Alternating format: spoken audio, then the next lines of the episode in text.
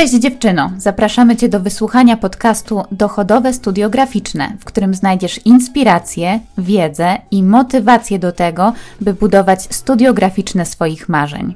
O wzlotach i upadkach własnego biznesu kreatywnego opowiemy Ci my, Karla i Ania, czyli graficzki, założycielki Studio Szablon, strateżki komunikacji, edukatorki i twórczynie przełomowego kursu o prowadzeniu własnej działalności graficznej. W każdym odcinku podcastu czekają na Ciebie wskazówki, jak działać w zrównoważony sposób w biznesie kreatywnym, by czerpać ze swojej pracy maksimum satysfakcji, omijać pułapki w komunikacji z klientami i nie dać się złapać wypaleniu zawodowemu bo jesteśmy przekonane, że zasługujesz na biznes, który daje ci siłę, byś mogła robić to, co kochasz najbardziej, na markę, która przyciąga wymarzonych klientów i na współpracę, które przynoszą ci autentyczną radość i głębokie poczucie spełnienia.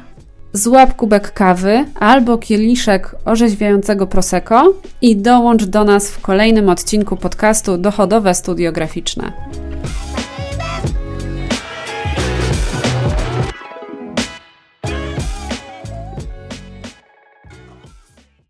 Cześć, cześć dziewczyno, witamy Cię bardzo serdecznie. Siemano kolano, jak mówi mój syn. Witamy Cię w kolejnym odcinku podcastu Dochodowe Studio Graficzne. Z tej strony Karla i Ania. Dzisiaj będziemy odwracać kota ogonem. Znaczy, nie dosłownie, ale jak usłyszałaś przed chwilką, tytułem naszego podcastu jest Dochodowe Studio Graficzne, co oznacza, że przeważnie rozmawiamy o pieniądzach, o optymalizowaniu pracy, tak, żeby ta nasza działalność przynosiła nam jak największe zyski. Ale jeżeli za bardzo skupimy się na pieniądzach, no to ni niestety możemy sobie zgotować wiele problemów. I dzisiaj chciałybyśmy opowiedzieć Ci o tym, co tak naprawdę naszym zdaniem jest najważniejsze w prowadzeniu własnej działalności, albo przynajmniej równie ważne co pieniądze. No właśnie, bo na początku drogi, kiedy dopiero zakładasz ten swój biznes, to naturalne, że skupiasz się przede wszystkim na pieniądzach, bo e, myślisz o tym, jak pozyskać kolejne zlecenie, myślisz o tym, jak e, tutaj się zorganizować budżetowo, żeby wystarczyło ci pieniędzy na pokrycie kosztów, e, kosztów utrzymania firmy, no i żeby została jeszcze na koniec miesiąca jakaś dla ciebie przyjemna górka finansowa. Mm, no i naturalne jest to, że właśnie koncentrujesz się na tym, żeby z miesiąca na miesiąc, z roku na rok oczywiście ta sytuacja się poprawiała i żeby zarabiać coraz więcej. Ale tak jak powiedziała Karolina, można w ten sposób też doprowadzić do sytuacji, kiedy ta kula śniegowa po prostu nam się na tyle rozpędzi, że stracimy w ogóle z oczu to, co miałyśmy w planach na początku, tak? Bo no właśnie, po co, po co w ogóle się zakłada ten swój własny biznes? Pewnie po to, żeby działać na własnych zasadach, tak? Najczęściej mamy za złe jakimś agencjom czy jakimś wielkim klientom korporacyjnym, że ingerują za bardzo w naszą pracę, że jesteśmy trybikiem w maszynie, że mamy bardzo dużo generalnie tej pracy i często pracujemy po godzinach, no a potem idziemy na własne i próbujemy się z tego wszystkiego wyswobodzić. No, do czasu aż nie kończy się pierwszy czy drugi miesiąc, w którym znajdujemy się pod kreską. Niby prowadzimy studio na własnych zasadach, no ale coś, coś się nie spina. No i później wracamy do w zasadzie tego samego, co było, czyli kasa, kasa, kasa, kasa. A nasze wartości, takie jak potrzeba wolności, potrzeba autonomii, czy, czy po prostu radość z tej wykonywanej pracy, gdzieś tam wyparowują po drodze i, i robi się smutno. Tak jak w takim schemacie, który kiedyś krążył po internetach, gdzie to, co lubimy robić, to, co robimy i to, gdzie są pieniądze, to trzy zupełnie odrębne, niezazębiające się ze sobą zbiory. No i gdzieś tam próbujemy między tymi trzema zbiorami przeskakiwać, ale to nigdy nie, no nie kończy się tak fajnie, tak dobrze, jak to sobie wyobrażałyśmy, zakładając własną działalność. No i przypuśćmy jednak, że koncentrujemy się na tych pieniądzach. Myślimy sobie, no dobra, żeby się ze mnie rodzina nie śmiała, żeby tam nie, nie mówili mi, że prowadzę bardzo drogie hobby, no to postaram się teraz te pieniądze ogarnąć i, i będę pracować, będę działać. I faktycznie myślę, że jest taki moment, kiedy to się udaje, kiedy te pieniądze przychodzą, pracujemy dużo, mamy dużo zleceń e, i kręcimy się w tym wspaniałym kołowrotku. E, I jest też niestety e, w związku z tym coraz większa odpowiedzialność, jaką na siebie bierzemy. No właśnie, bo te, te wyższe budżety wiążą się z wyższą odpowiedzialnością. To nie jest tak, że to przychodzi wszystko bez żadnych konsekwencji, prawda?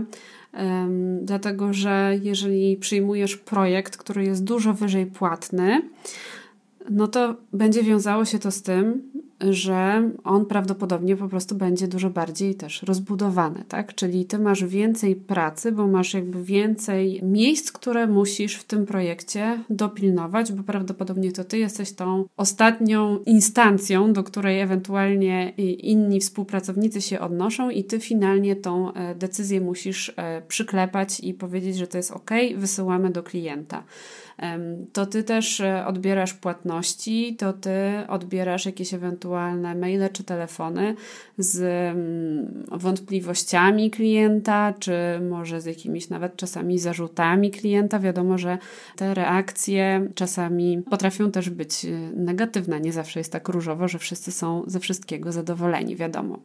W każdym razie przy tych wysoko płatnych e, projektach trzeba też pilnować sposobów, w jaki się z klientem. Tutaj można powiedzieć, że wchodzimy e, jakby na taki wyższy poziom, tak?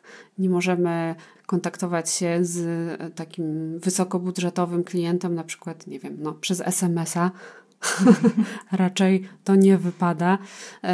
Jeżeli kontaktujemy się mailowo, no to też trzeba dbać o to, żeby te maile były ładnie skonstruowane, żeby tam e, były odpowiednie formułki, no tutaj na każdym kroku po prostu wszystkiego trzeba dopilnować. O to mi chodzi. Czujecie, czujecie, że no gdzieś tam ta odpowiedzialność za to wszystko się nagromadza, nagromadza. No i może być tak, że którymś momencie po prostu ma się tego po dziurki w nosie. Jest to możliwe. Zauważcie, że w tej historii, którą przed chwilą opowiedziała Ania, e, takim głównym elementem, który decyduje o podjęciu współpracy z danym klientem są pieniądze. Nie zastanawiamy się nad innymi warunkami, nie próbujemy e, wybadać tego klienta, nie próbujemy się spotkać, zobaczyć, czy mamy ten sam flow, tylko kierujemy się tylko i wyłącznie tym, czy ten projekt dołoży wystarczająco pieniędzy do mojego budżetu. To jest właśnie no, taki bardzo obrazowy przykład tego, co się może złego wydarzyć, kiedy tylko patrzymy na kasę w trakcie świadczenia usługi klientowi, e, którego przyjęłyśmy tylko i wyłącznie z powodu budżetu, może się okazać, że wiele rzeczy idzie nie tak, jak to sobie wyobrażałyśmy. Te oczekiwania klienta mogą być dla nas czasem nawet krzywdzące, może nam być trudno im sprostać e, i finalnie, no właśnie ta radość z projektowania zamienia się w pewien rodzaj wypalenia i, i takiego pragnienia, żeby ten projekt wreszcie, nareszcie się skończył. Czyli mamy te pieniądze, super, tylko czy te pieniądze były warte tego wszystkiego, co musiałaś po drodze przeżyć, żeby wystawić fakturę, żeby wystawić płatność i po prostu zamknąć projekt, który przyjęłaś tylko i wyłącznie po to, żeby kasa się zgadzała. No naszym zdaniem nie. Mówiąc krótko, nie, to, to nie, jest warte. To nie pieniądze są najważniejsze, aczkolwiek oczywiście y, też y, wiemy, jak to jest i, i miałyśmy taką sytuację i to no nie raz, kiedy przyjmowałyśmy projekt, tylko właśnie dlatego, że wiedziałyśmy, że no nie, nie, mamy, nie mamy wyboru. Jeżeli zakontraktujemy te konkretne pieniądze, to ten budżet nam się zepnie, a jeżeli nie podejmiemy się tej współpracy, no to będziemy na minusie. I, i za każdym razem kiedy... E, Był jakiś fakap. Tylko dlatego podejmowałyśmy tę decyzję, żeby przyjąć to zlecenie, to za każdym razem to się dla nas źle kończyło. I już w którymś po prostu momencie, to nie było nawet może za trzecim ani za czwartym razem, tylko pewnie dopiero za jeszcze kolejnym. Dużo razem, później, tak. Doszłyśmy do wniosku, no kurczę, no że po prostu to, no to się, to się nie kalkuluje tak Tak po ludzku, tak, tak, po ludzku. tak z punktu widzenia osoby, która po prostu jeszcze dodatkowo oprócz prowadzenia własnej działalności jest mamą, jest żoną, e, jest córką i musi pewne rzeczy po prostu e, mieć taką przestrzeń życiową i emocjonalną na to, żeby też inne fronty ogarnąć, a nie tylko skupiać się cały czas na tym, jakie niebezpieczeństwa czyhają na mnie w tym projekcie, no bo to po prostu jest dołowanie się każdego dnia.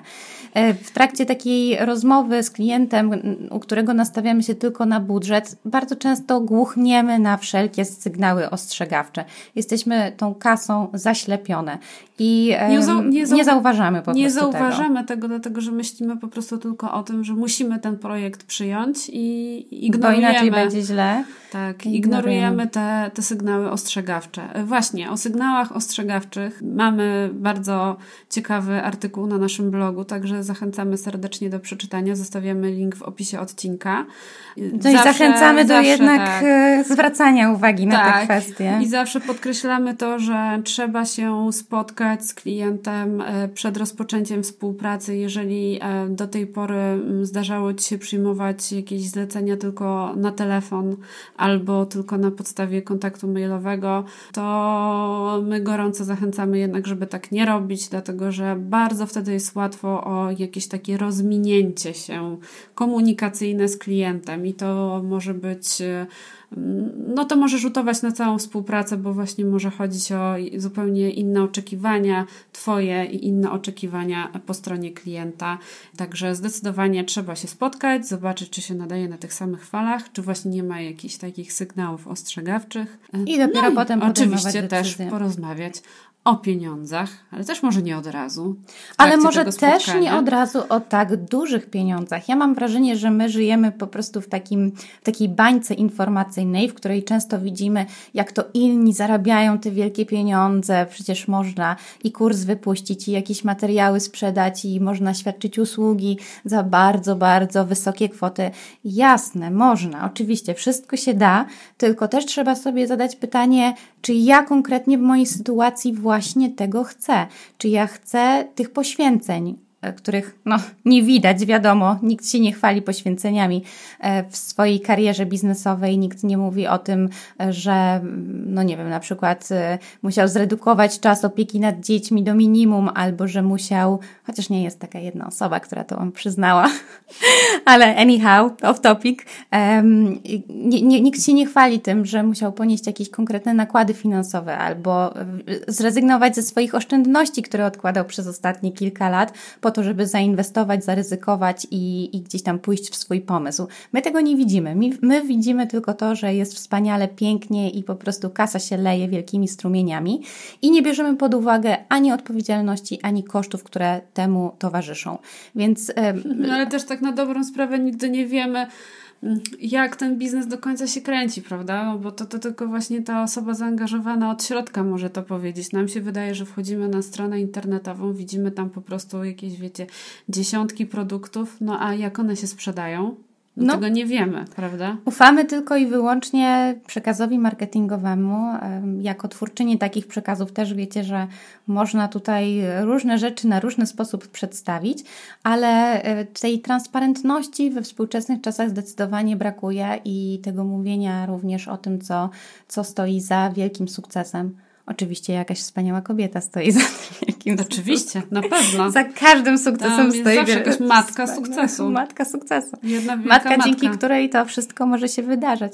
E, I często ja mam właśnie takie wrażenie, że my chcemy tylko tego lukru, ale nie chcemy tego całego przygotowania i całej tej pracy, która musi zostać włożona, żeby lukier był naprawdę słodki. E, I jak tworzymy swoje biznesy, to często pomijamy właśnie te zagadnienia.